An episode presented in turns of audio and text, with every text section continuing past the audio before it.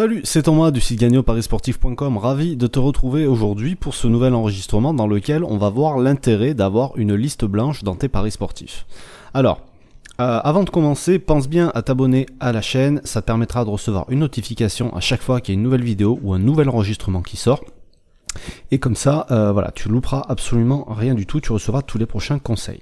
Alors, euh, la liste blanche, qu'est-ce que c'est? Ben, tu l'auras compris, peut-être, c'est le contraire d'une liste noire. Et il y a beaucoup de parieurs qui euh, ont une liste noire ou une blacklist, comme tu, peu importe comment euh, tu, tu, tu l'appelles ou tu veux l'appeler, on s'en fout, dans laquelle ben va y avoir des joueurs, des équipes qu'on n'aime pas ou en qui on n'a pas confiance et qui le plus souvent nous ont déjà fait perdre de l'argent par le passé et du coup on s'interdit de parier sur ces joueurs-là, sur ces équipes-là, ou alors ça peut être sur certaines compétitions, sur certaines périodes de l'année. Par exemple, tu pourrais très bien te dire, je ne parie pas sur la première journée ou sur la dernière journée d'un championnat ou un truc comme ça, par exemple. Ou je parie pas sur une finale, ou enfin voilà, t'as compris le délire.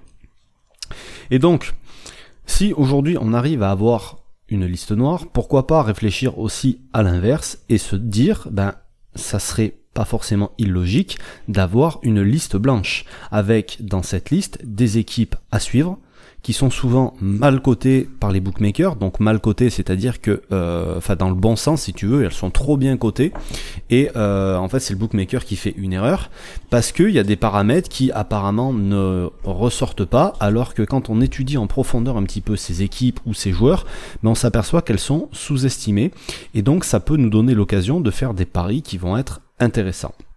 Alors, j'ai quelques exemples à te donner et tu pourras aller les vérifier en utilisant le site euh, Odds Portal qui est un comparateur de cotes sur lequel quand tu tapes le nom de l'équipe ou le nom du joueur, tu vas pouvoir retrouver tout l'historique des derniers matchs et remonter et regarder les cotes pour certains types de paris. Et donc, moi par exemple, dans une liste blanche, j'aurai l'Atlético Madrid au foot. Pourquoi l'Atlético Madrid? Tout simplement parce que c'est euh, une équipe qui finit depuis des années maintenant dans les trois premiers du championnat d'Espagne. Euh, c'est une équipe qui, à domicile, est une des meilleures d'Europe. Et les cotes à domicile sont complètement dingues. Pour te donner un exemple, sur la saison 2018-2019 qui vient de passer, il y a eu seulement deux fois où la victoire à domicile était cotée en dessous de 1,30. Sinon, on est largement au-dessus dans les 1,50, 1,60, 1,70. Ça ponte à plus de 2 même euh, pour certains matchs.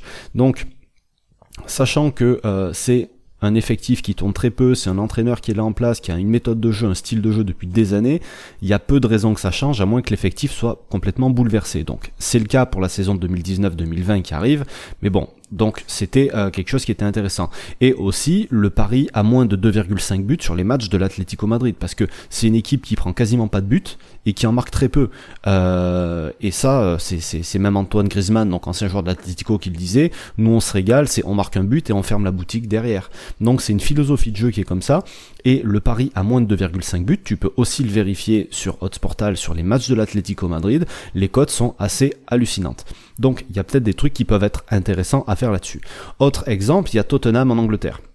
Tottenham, euh, voilà, ça fait partie des, six meilleures équipes euh, anglaises et les cotes pour les victoires de Tottenham sont toujours dingues, complètement dingues. On dirait que, euh, enfin, je sais pas, moi, tu prends le, dans, dans, le championnat de France, ça serait les, enfin, ils sont bien au-dessus d'une équipe comme Marseille, par exemple, et pourtant les cotes sont quasiment identiques tous les week-ends en championnat. Il y a, pour moi, il y, a un, problème à ce niveau-là.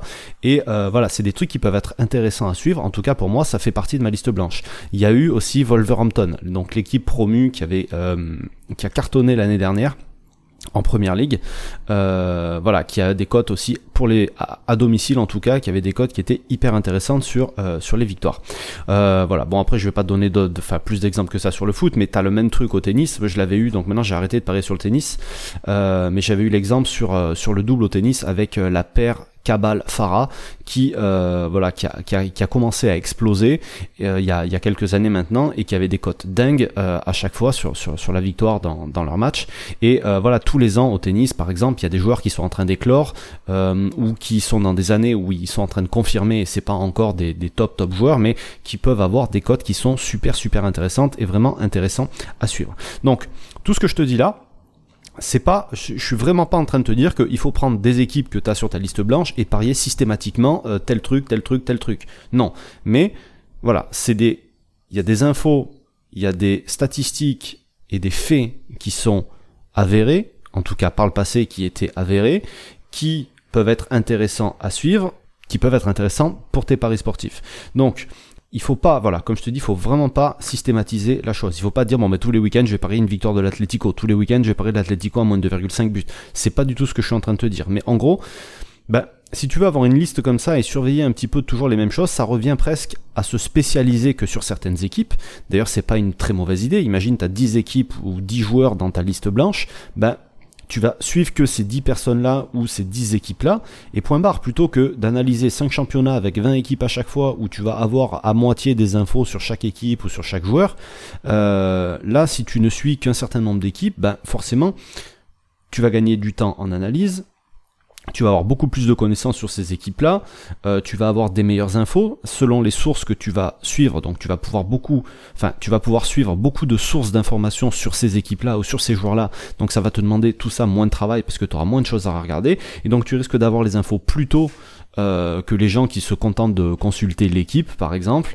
Et euh, bah, le but, c'est d'avoir un coup d'avance sur les autres parieurs et sur les bookmakers, parce que peut-être que justement, en suivant tout ça, tu vas avoir des infos, tu vas repérer des choses au niveau des cotes, etc., qui te seront bénéfiques à toi par la suite. Voilà. Donc réfléchis à ça. Euh, essaie ben, ben, voilà, de faire toi-même ta propre liste blanche dans tes paris sportifs et puis tu m'en diras des nouvelles. Si tu le fais déjà d'ailleurs, tu peux laisser euh, voilà, quelques infos en commentaire, ça peut aider euh, d'autres parieurs éventuellement. Sur ce, euh, je te laisse, n'hésite pas à partager la vidéo bien sûr.